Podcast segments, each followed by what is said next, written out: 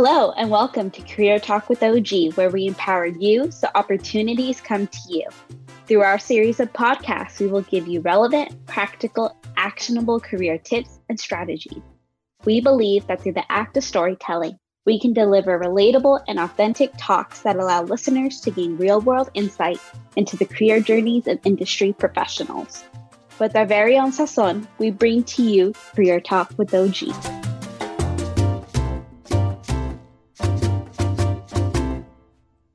Good morning, everybody. I'm going to go ahead and introduce our speaker today. Our speaker today is the founder and chief empowerment officer of Aspira Consulting, a Silicon Valley training and consulting firm providing culturally relevant career and leadership programs. He's an introvert turned international speaker. Oscar has trained over 39,000 students and professionals across 15 countries and 5 continents. His training style is of a prac trainer. He actively practices what he trains to do. He is an ESL student turned contributing author to Hispanic Stars Rising, Volume 2, The New Face of Power, where his story, I Am a Minority, highlights the importance of embracing the struggle, valuing our identity, and the power of vulnerability. As Chief Empowerment Officer, Oscar empowers you so opportunities come to you. Please help me welcome Oscar Garcia. Thank you, buddy. Thank you. Appreciate it. Thank you so much. Let me, I'll use this too here as well. So, good morning, everyone. Good morning. Yeah, see? I'd rather have a small group fired up and excited than 10,000 duds. Right? Yeah. Thank you very much to Rob, Eric, and Rosalinda for having me here. You know, this is honestly a homecoming for me because I was born in Riverside. Oh, really? Yeah. And I'll tell you a little bit more here about my story here. But I'm going to be talking today about the topic of my identity is my superpower. Because, see, here's the thing. I do trainings, and I train out well over 40,000 professionals and students from all walks of life. And many people, even 40, 50, 60, 70-year-olds, are lacking a healthy self-image. We don't believe in ourselves, right? And I get it. Life has beaten us up for so long. And after a while, like this clicker doesn't weigh anything, but you hold it out here for 10 minutes, 30 minutes, try 40, 50 years of putting up with nonsense. It's gonna get to you. And so I'm really excited to be here to talk to all of you, okay? But here, you young professionals, because if there's something that I can say today, teach you to help you not get tired of the nonsense that's out there and value who you are, mission accomplished. All right, so, all right, here we go, really quick. The agenda today, okay? So one is, I'm gonna talk about, again, valuing our identity. Number two is embracing our journey. As I tell people, we all have a story to tell. Some of us don't want that story to be told. Right? And then number three, I want to talk a little bit about what holds us back. What holds us back? And then number four, I'll get into what I call uncovering our superpowers. And then lastly, number five, building resilience. Because folks, we're all going to fall down. Okay? But we have to get back up. And obviously, feel free to ask me any questions at any time. I'm super casual, super easy going, okay? You can ask me questions throughout the talk, or you can save it at the end, or I'll give you my contact, and if you want to email me later, connect with me on social media, whatever, fine, okay? So, before we begin, so here's how many of us, at least I did, okay? I thought the career journey was going to be a straight line. Oscar, go to college, get a good education, and you're going to get a good job, and you're going to eventually buy a white picket fence, have a dog, and have 1.5 kids. Life doesn't work that way. This is reality. Up and down, up and down. We have some victories, and then we fall down.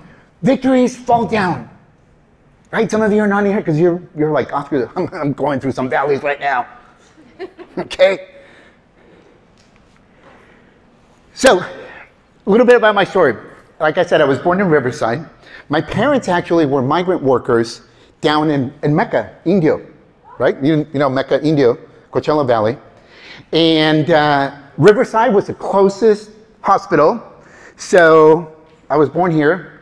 I don't think my parents paid my hospital bill, so please don't tell Riverside General Hospital that I'm here. And then a month after I was born, we moved back to Mexico. My parents were from Mexico. They passed away. But my parents were from Mexico, central part of Mexico, Zacatecas. Those of you, if you've heard of it, are familiar.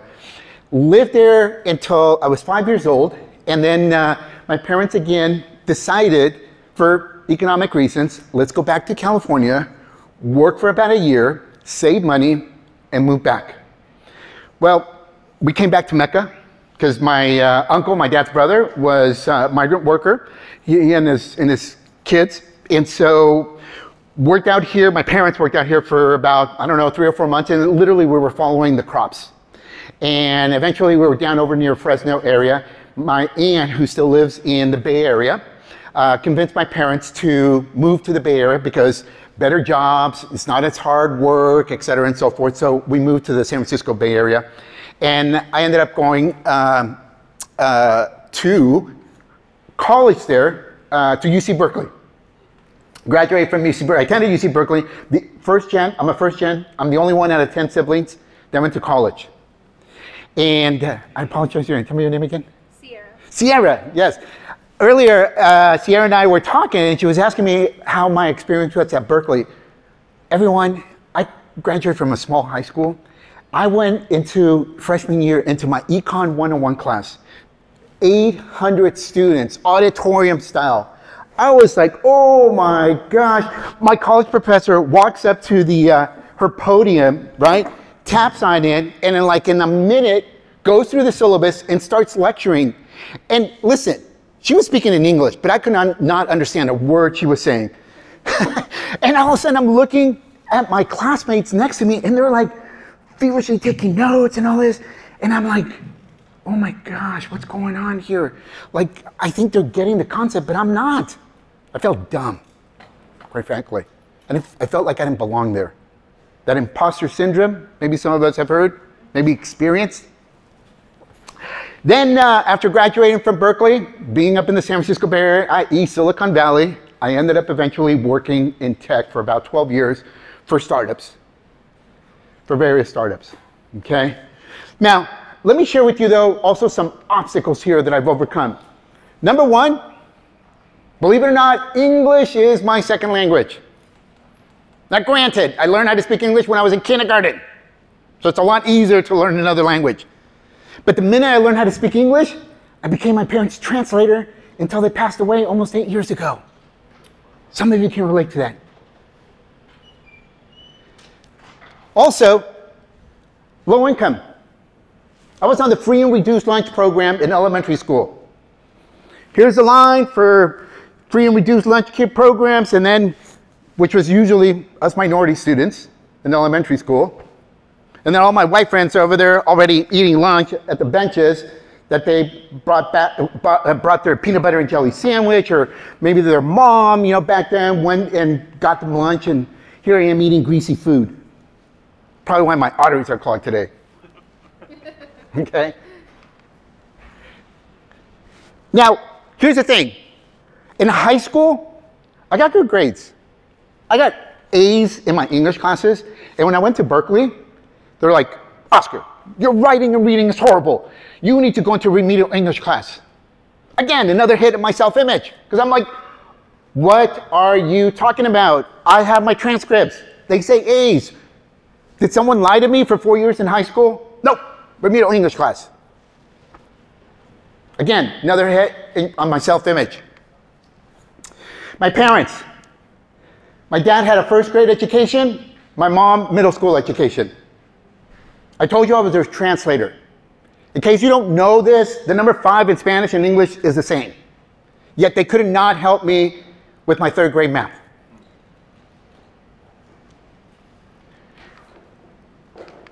Oops. And then lastly, believe it or not, but my natural personality is an introvert. What? No, you are lying, Oscar. How can you be an introvert? See, we have this misconception that anyone that does, welcome buddy, anyone that does public speaking is an extrovert. That is not true. You can be an introvert and still do public speaking. The difference, those of you that are introverts, you can relate to this. When we speak, heck, even raising our hand in class, it drains us emotionally. And once, like for example, once I'm done with my talk, I just want to like just chill, like right in my little corner, watch Netflix, you know. I don't want, like, don't talk to me. Give me some time. See, my brother's the opposite. He's an extrovert. After he's done doing a talk, he invites all of you over to his house for a barbecue. Okay? But again, I share these obstacles because some of you can relate to them. Some of you are going through some of these challenges. And I'm going to tell you something, folks. We all go through challenges in life. There's another C word, but I'm not going to use it, okay, that I'm thinking about, okay? We all go through challenges in life. Challenges stink. But challenges can also be fertilizer. Think of that other C word that I'm thinking about, okay? How we react to the challenges in life is our choice. I've just chosen not to give up, to keep going. And in fact, you know what? One of the things I already know about you is that you are go-getters. You are willing to deny yourself, having fun. Finally, we started getting some warm weather here in California, right? And you're here. Give yourself credit for that. All right, let's get into valuing our identity. I mentioned to you I'm an introvert. How do you overcome being an introvert? Can I tell you something? I don't want to overcome being an introvert because I'm Oscar Garcia. That's my personality. Why would I want to be someone else? Now, when I was younger, yeah, you know, I want to be like Michael Jackson back then, you know? I want to be like whatever, Santana, whatever, you know? Pick anyone, you know, sports athlete or whatever. You know what, today, you know the only name that I wear on the jersey in the back is Garcia. I respect LeBron James, Steph Curry, but I want Garcia on the back of my jersey. Some of you are going to get that. One of the things that I believe we need to do in order to value our identity is, one, we need to start changing the narrative. I'm 54 years old, okay? 30 plus years in the workforce. Yes, institutions need to change, the government needs to change, and there's systemic barriers. Yes, and we need to fight for that. I'm not here implying that's one or the other, but I'm going to focus on what I can control. The word first generation, for example, typically does not have a positive connotation. Low income, minority student, right? Sacrifices, less than. Isn't that correct? First generation, is that typically what it, right? We can think about that. See, as an introvert, we talk to ourselves a lot. So I remember one day, you know, talking to myself and just kind of thinking and analyzing. I'm like, wait a minute. Neil Armstrong, the first human to set foot on the moon. When we read our history books, they call him a pioneer. I'm like, that's kind of interesting. He was the first human on the moon, but they call him a pioneer. I'm like, how come they don't call him a first-generation moonlander? See, the word pioneer has a positive connotation. You see where I'm going with this? And all of a sudden, I'm like, bam, I'm a pioneer. There's another one, ESL. I was in ESL classes. I remember I stopped going in third grade because I was the only one in class when the ESL teacher would come, and I'm the only one that would get up and go with her. Right? When you're a kid, you don't want to feel singled out. You know, as a kid, you're like, oh, I'm the dumb one. But today, folks, I make more money because I'm bilingual. You see, we need to start changing the narrative, and I encourage every single one of you, Please don't wait for someone else to change it for you. You change the narrative and start changing it in you first. Here's some tips to help you further change the narrative. Number one, this is a hard one for all of us here, but we need to do a peer assessment. This is springtime. What do normally do we do it during springtime? Spring cleanup. Some of us need to clean up some of the friends we are associating with. Now, I don't mean be mean and be like, text him, hey dude, the dude from the Bay Area said I can't hang out with you. Right? No, that's not what I'm saying. First of all, it's a natural progression that we change who we associate with. When we're in high school, we hang out with a certain group of friends, and then we go to Moreno Valley College, and we start hanging out with a certain group of friends. You graduate from college, and you're single, so you hang out with single people. And then you start dating, and you start hanging out with people that are dating. Then you get married, and you start hanging out with people that get married. Then you have kids, and you follow me? So, and here's the thing, the hardest group of people to stop hanging out with is our close friends and our relatives.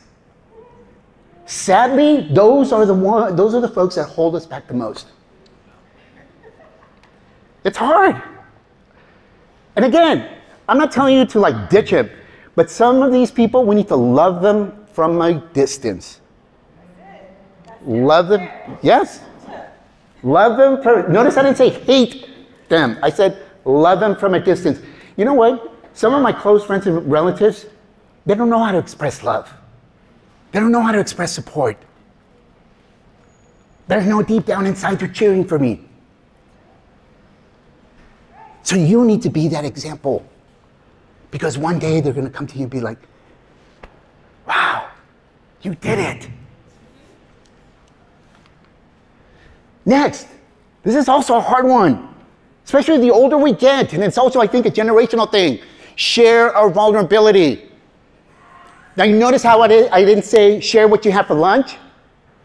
I didn't say share that you broke up with your boyfriend or girlfriend.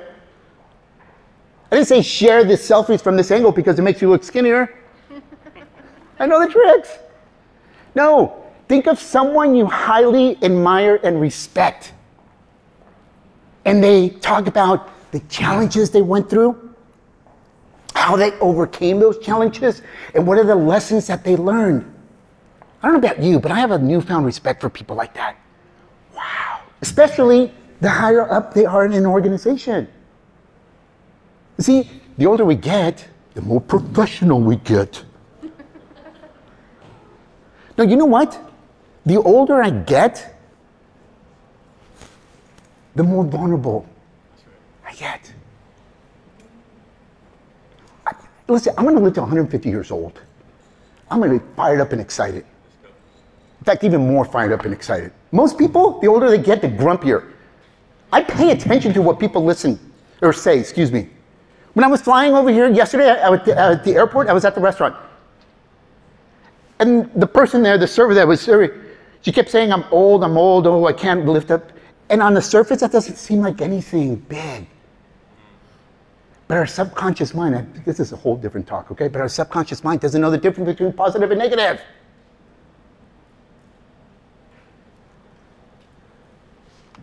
Next, that self-talk, which actually takes me to this. We talk to ourselves the most. What are you saying to yourself? Oh man, you know, you drop something, oh, I'm so dumb. Oh, you got an F in that class. Oh, man, I'm so dumb, I don't get it. Again, subconscious mind is hearing that, it's hearing that. Let me share something with you. After I graduated from college, I embarked on this personal growth and development program. And there's one book, I encourage you to write it down, get it, okay? It's called The Magic of Thinking Big, The Magic of Thinking Big. And in this book, it says, write a personal commercial of where you see yourself in the future. Now, like oftentimes, right, I would listen, read, or go to an event, and I hear someone talk about, like, do these things, and I never did them. And I finally got sick and tired of being sick and tired. I'm like, fine, I'll write this personal commercial. And here it is. Today is the greatest day of my life because I'm a big dreamer. I dream big. I dream big about everything. I have faith in God. I seek prosperity and happiness for my family. I have faith in God. I talk only prosperity. I express only happiness. I am a leader. I consistently praise others, and that magnetic personality attracts people to me. I'm always positive and love life. I read this because it said 3 times a day. In the morning on the way to the office, at lunchtime, and on the way to work or home. I would be at a red light, and I'm like, ooh, I haven't read my commercial today. Oh, let me pull it out. And then there were times when I'm like, oh my gosh, the person next to me thinks like something wrong with me because I'm talking to myself. But I was reading my commercial. Now, again, I'm an introvert. An introvert having a magnetic person, you know what? I can barely talk to my shadow. Well, I don't want to attract people. I don't want to attract attention. That's the last thing as an introvert you want. And today, you go onto my LinkedIn account under recommendations or just feedback, and I'm like, Oscar, you're so energetic. Oh my gosh, Oscar, you're such a great listener. Oh, this and that. And I'm like, ah, this stuff works. This stuff works. But you have to put in the effort. You have to be willing to change. Also, quit comparing yourself to other people. Run your own race. When we are young, especially, we look at what other people, our peers, how they're dressed, you know, have they graduated? You probably have some friends that are maybe graduated already from a 4-year institution. Then you're like, what's wrong with me? Nothing. It has taken me over 25 years to go from introvert to an introvert turned international speaker. Wow, that's a long time. Yeah, I'm also going to tell you something too. 25 years ago, some of the people that were extroverts that I used to would look up to and be like, I want to be like them because, oh my gosh, they could just come up and speak. Today, they're like, wow, what happened to them? I have a good friend of mine who's an extrovert. Oscar, I can't believe it, man. I should be the one doing trainings, not you. Run your own race. Also, embrace our imperfections. Listen, you've already picked out, I'm sure in your mind, some of my imperfections, like that dude's losing hair or whatever. Fine, because guess what? I've already identified some of your imperfections, so we're even. Okay? Personal growth, this is huge. We don't talk about this in college.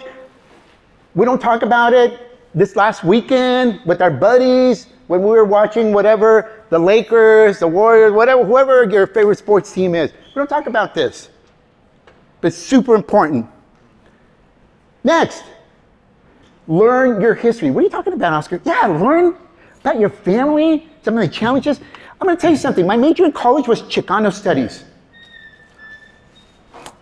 Wait, Chicano Studies, isn't that like Latin American? But Oscar, aren't you Latino? Yeah, dude, why did you take U.S. history in high school if you're American? See, here's the thing. All of a sudden, when I took Chicano Studies and I majored, I started understanding and learning more about my history. Ah, there was discrimination, the Zoot Suit riots. This happened, that. I began to understand not just my own history, but understand the perspective of other people. Find a mentor group. This is why it's so important, the different groups that you have on campus. Belong to them. Find a mentor, someone you respect. Oftentimes I'm asked the question, Oscar, how do I find a mentor? I just keep things super simple. Just go up. Hi, Mr. Mason, I'm Oscar Garcia. Just start like that. Quit complicating things. If you come up to me and ask me, Oscar, can you be your mentor? No. But if you come up to me and like, hi, Oscar, hi, Mr. Garcia, I'm so-and-so. We start as a friendship and let it naturally evolve. There's some people that I've never met online, in person, connected online, like through LinkedIn, and they tell me, Oscar, you know what? You're my mentor. I see stuff. I'm like, wow, this is kind of interesting, but it is true. We influence people. And then lastly, believe in yourself. Again, if there's something that I could change much quicker in my life, it would be to believe in myself a lot younger. I would have gotten us to Mars already. Okay? You guys ever seen, if you haven't, go on YouTube and go watch Tiger Woods, a video of him early when he was, I think, around 5 years old. He would go to sleep listening to that self-talk, I'm going to be the greatest golfer, etc. At 5 years old. The dude at 5 years old believed he was going to be. I know 50-year-olds that, what happened? You're a winner. And see, that vulnerability here, you go onto my website, and you're going to see, on the left-hand side, I talk about how I started. I'm an introvert, you know, English is my second language, blah, blah, blah, etc. And then on your right-hand side, I talk about my accomplishments. See, you know how most people on their websites talk about, Oscar Garcia graduated from the University of California, Berkeley, blah, blah, blah, blah, blah. I don't take anything away from your credentials. But I want to connect with your heart first through my vulnerability. Because once I connect with your heart, then everything else, you open up your mind, etc. Versus, I don't know about that guy. See, some people ask me, Oscar, when are you going to do a TEDx talk? That's not on my radar to do a TEDx talk. If it happens, great. And if it doesn't, it doesn't. And I'll tell you why. Because when I'm done, after every talk, I want you to be, if that knucklehead introvert can do it, it's game over. Because some of you, I do a TEDx talk and they're like, Oscar's a TEDx speaker. I can never be a TEDx speaker. All right, let's talk about embracing our journey. So, in Mexico, my dad was a butcher.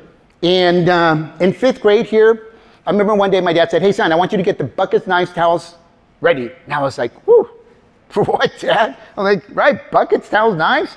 That was a start for about 6, 7 years. Every weekend, we would go to the slaughterhouses up in the San Francisco Bay Area, and we would kill a pig, cow, goat, and we would sell fresh meat the way they do it in Mexico, and quite frankly, many other countries. I hated it, because as a fifth grader, 11 years old, right, you're out there playing with your friends. You're playing, in my case, Little League Baseball, stuff like that. And all of a sudden, I disappeared from the weekends from my friends. Oscar, how come you're not hanging out with us? Because I'm busy, Joe. What are you doing, Oscar? I'm just busy. No, I was embarrassed to tell him I was doing this. That's my dad. It's my little brother in the middle, and me growing peach fuzz.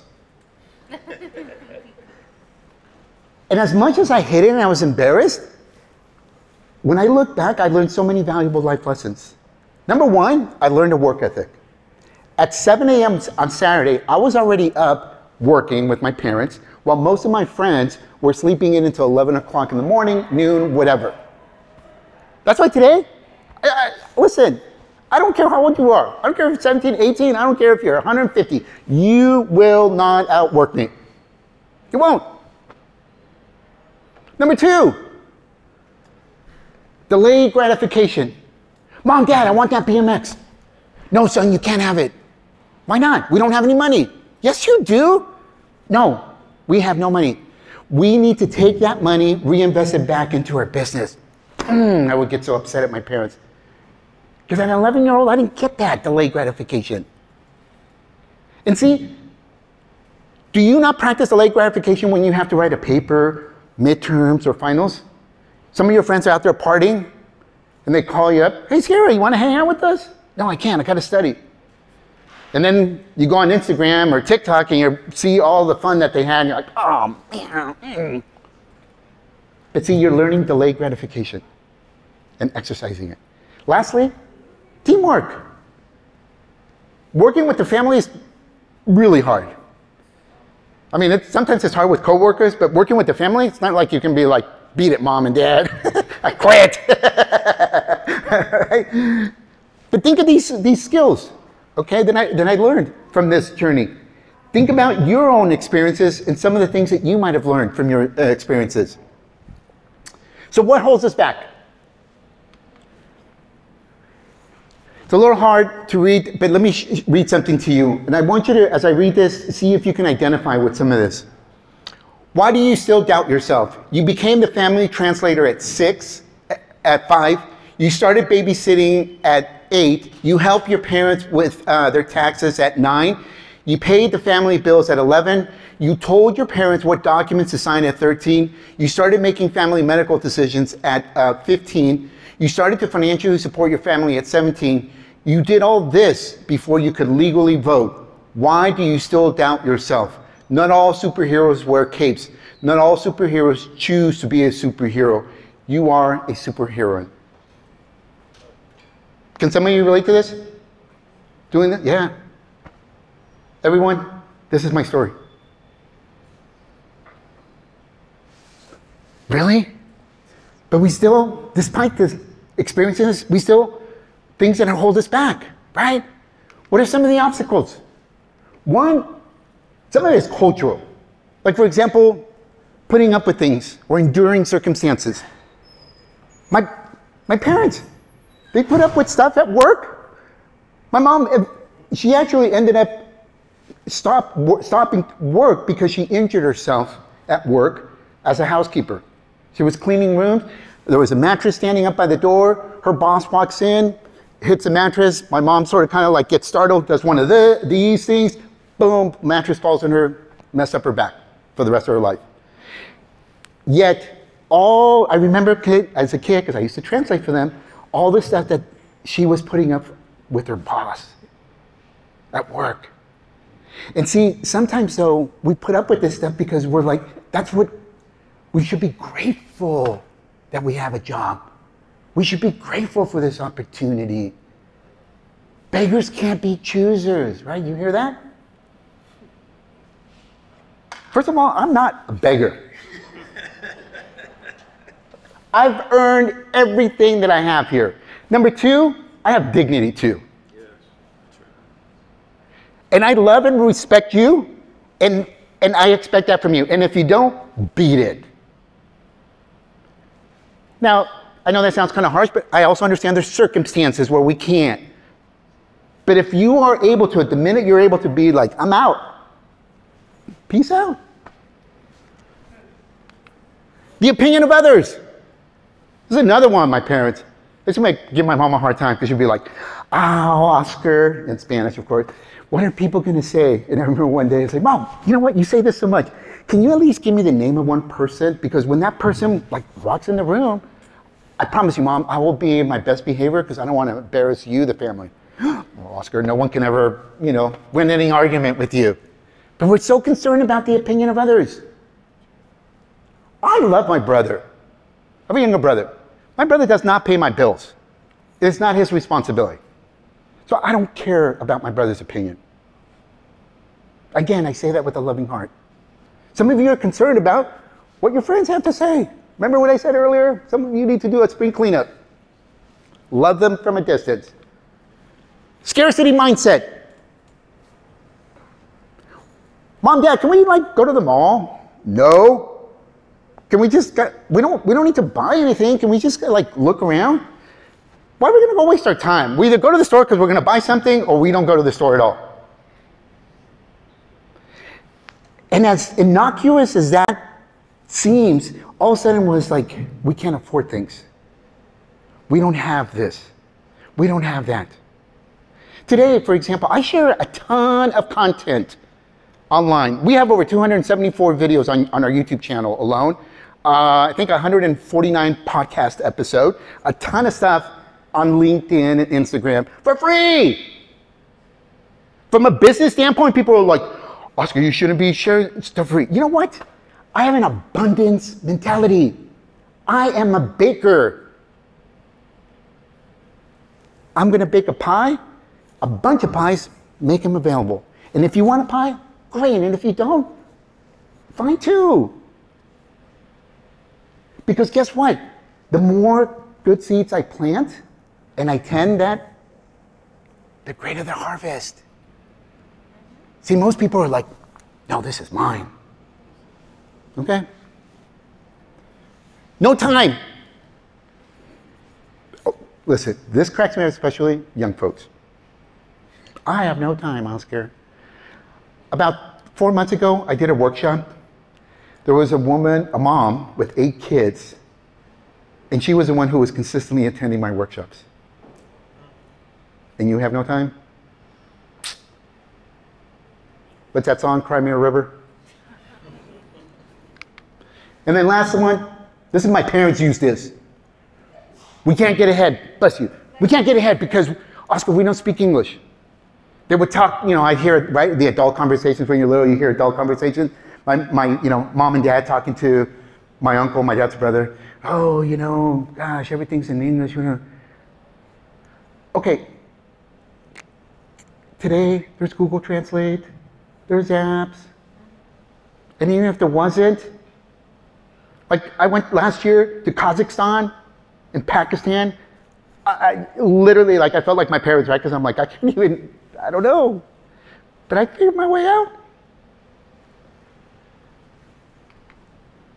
Here's another one, the last one. I also hear, we can't be what we can't see. I disagree with that one too. We have to believe it first in our mind. We have to see it in our mind first before it happens. One of the silver linings out of the pandemic is the fact that I've been able to live and work multinationally. That's me in February in Panama. It's a floating bar restaurant, and I was there on a Monday. Not crowded, working from there, living from there. You know who I only see out there doing what I'm doing? 25 to 35-year-olds. Digital nomads, usually they're single, maybe vacationing, working. But I do not see anyone from 40 to 55-year-olds doing what I'm doing. I see 55 and older because they're retired, and now they're vacationing or live out there. But they're not having fun like me. They don't have the energy that I have. Talk about being a minority.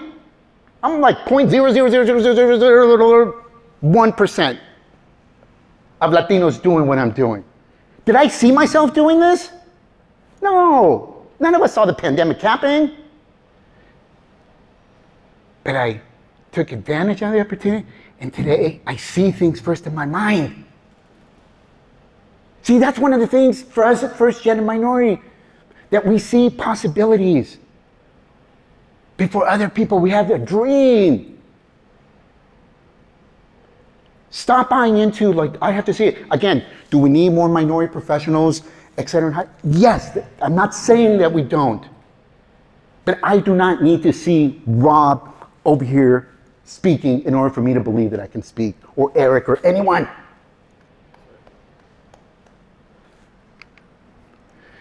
Next, what holds us back? Many of us are afraid to take risks. Risk adverse, we play it safe. And again, I understand because we see our family go through so many challenges and we don't want to go through that. But here's what I encourage you to do. Embrace what I call risk, or the acronym. What is that? One, be resourceful. One thing I know about us first-gen minority students, we are resourceful. We figure things out. When my high school counselor asked me, where do you want to go to college? And I said, UC Berkeley. And she's like, Oscar, you're not going to get in because your grades and SAT scores aren't high enough. Well, she didn't know that I'm negatively motivated. You tell me no, and I'm going to prove you wrong. I applied to Berkeley, a bunch of other UC schools. Berkeley was the first one that accepted me. Wow. Because I'm like, I'm going to figure this out. Intentional. Folks, be on point. I'm intentional in why I do what I do. I don't just because, oh, I'm just going to try this out. I want to see if I can get out of my comfort zone. No, I'm here because I love helping other people dream bigger. I love inspiring them and serving them. Boom. Also, be selective. Don't be afraid to turn down opportunities, to say no. If those opportunities are not going to get you closer to your dreams, say no. You got to set some boundaries. That's another hard one. My mom and my dad, they didn't know how to set boundaries because they were more in survival mode. And then knowledge. See, here's the thing. A lot of times people say, knowledge is power. Knowledge is power. That is not true. Applied knowledge is power. Yeah. Listen, diabetes runs in my family. I know I'm not supposed to eat donuts, coffee in the morning, yet I still do. Right? I'm not applying that knowledge. This is what I mean by embracing risk. This is the acronym here. All right, we're going to wrap it up here. Let's talk about uncovering some superpowers. I came across this Anatomy of a Leader by Casey Maxwell, and she points out some things about a leader. And it says the future is always in their mind, listens with their heart, and also embraces uncertainty. So what I want you to do, if we had a little more time, okay, is I would want you to think about some leadership skills. And I'm giving you an example here. This is actually from the Wharton School of Business, one of the top business schools in the country. And they came up with these leadership skills.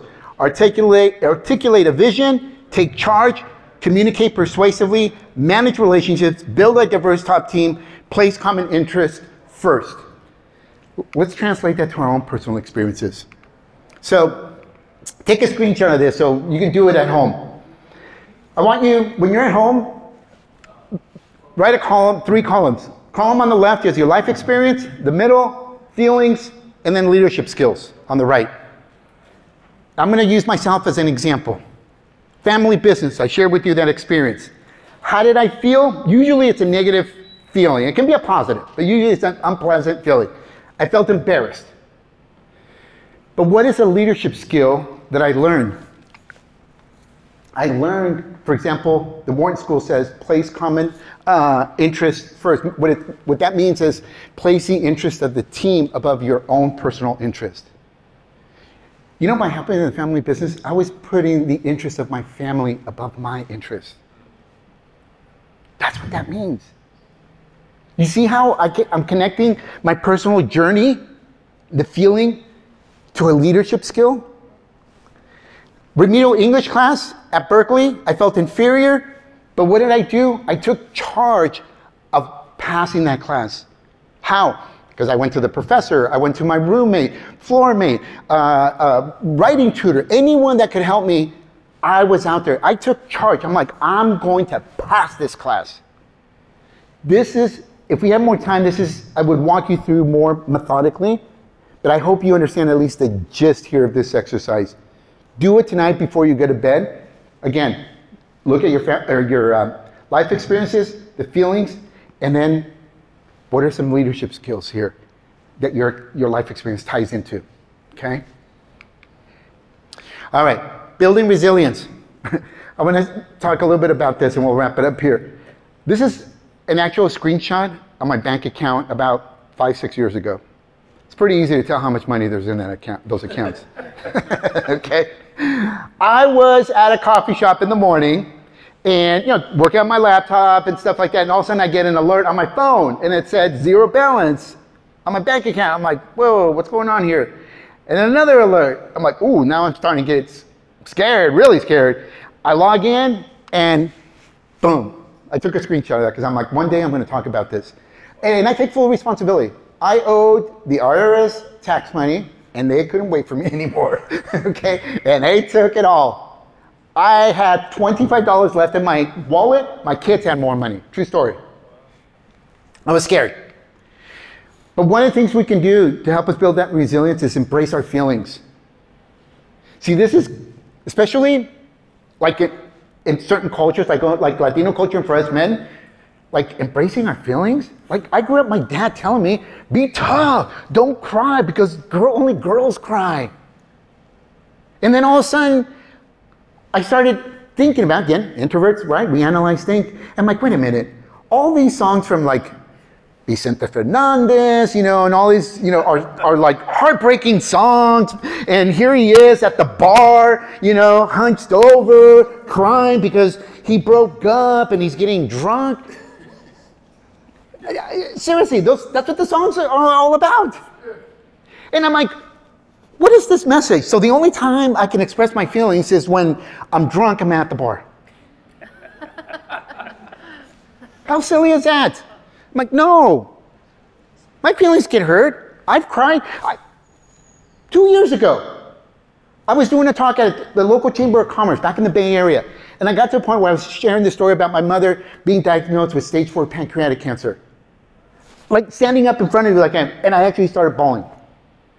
It was still raw.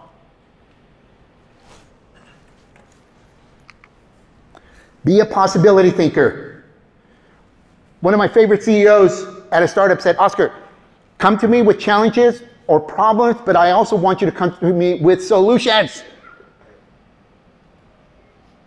We might not implement what you have to say, but I still want you to come up with these ideas. And it made sense. So you come up with not just the challenge idea, but what is a possible solution?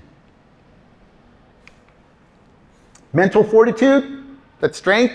See, we all try to look physically good, but many of us are mentally down and out. Self-awareness, this is another one. Understand what is it that you're good at, you're not good at, what you like, you don't like.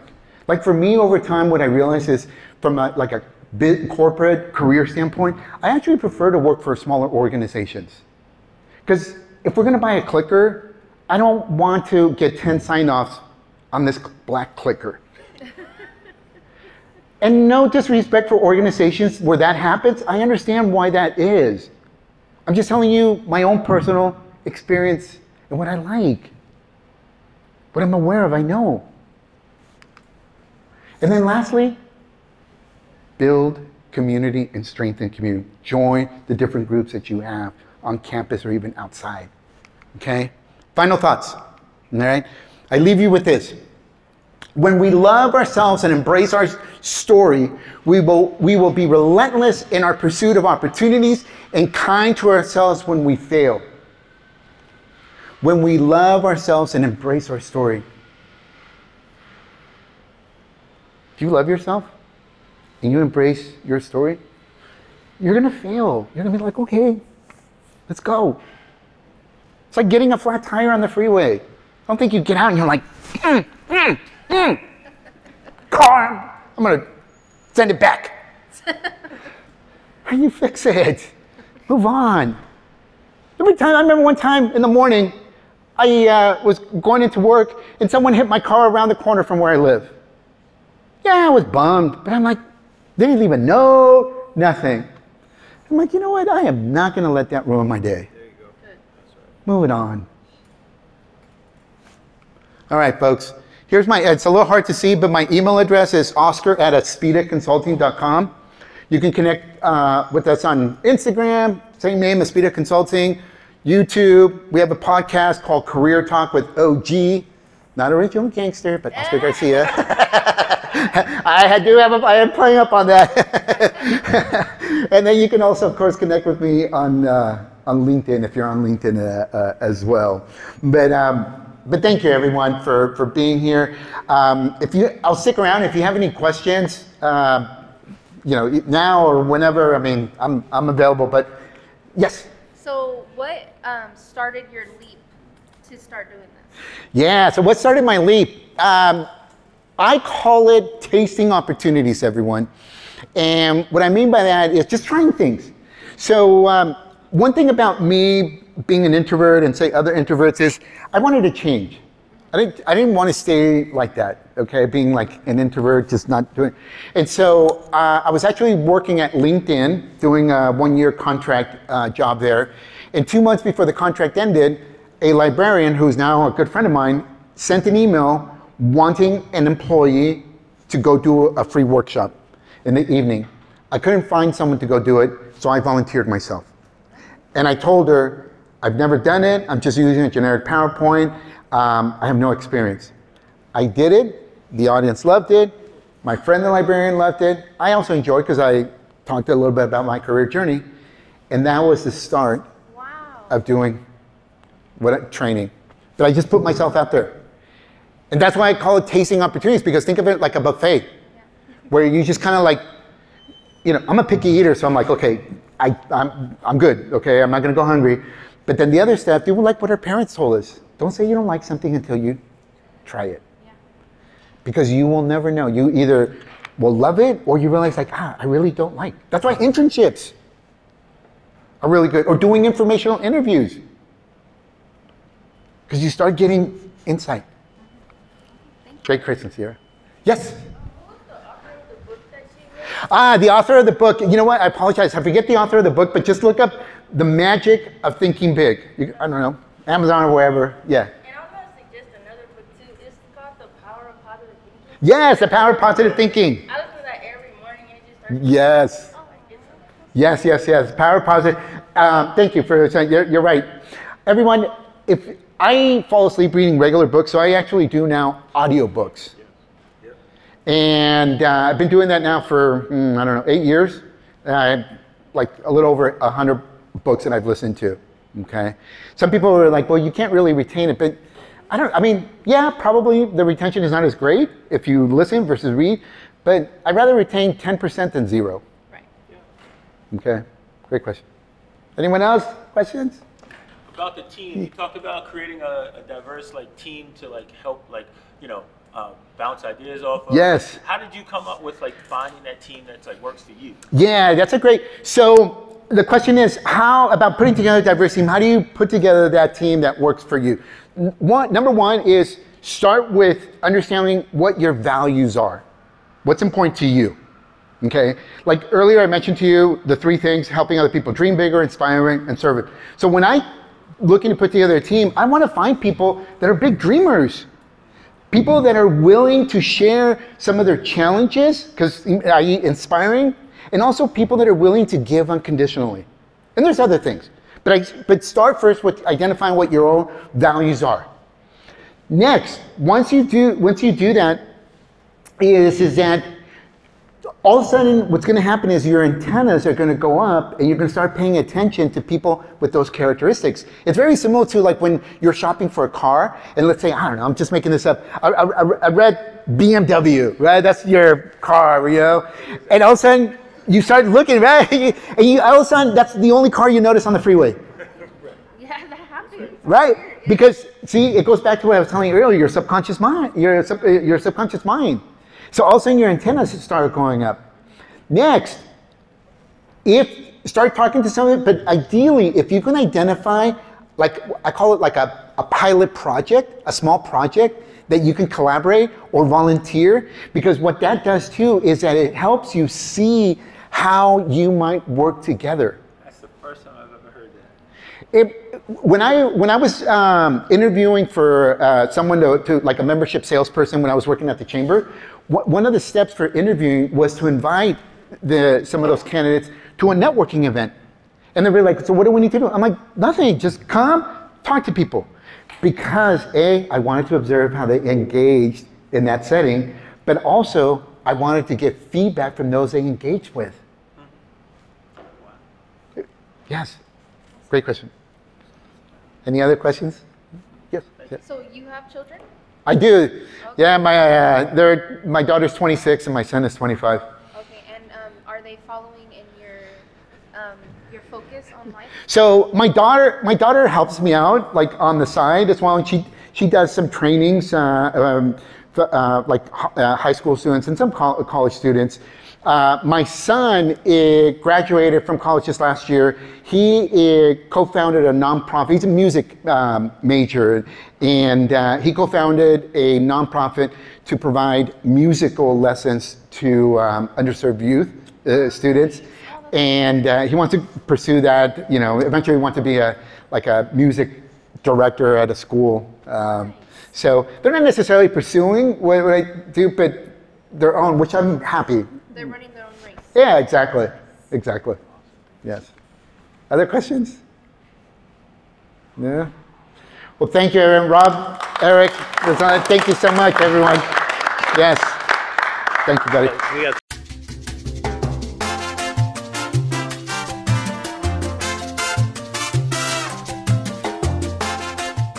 Thank you for listening to Career Talk with OG. Be sure to rate us and let us know what content you want to see on our next podcast. For more information, visit our website at www.aspiraconsulting.com.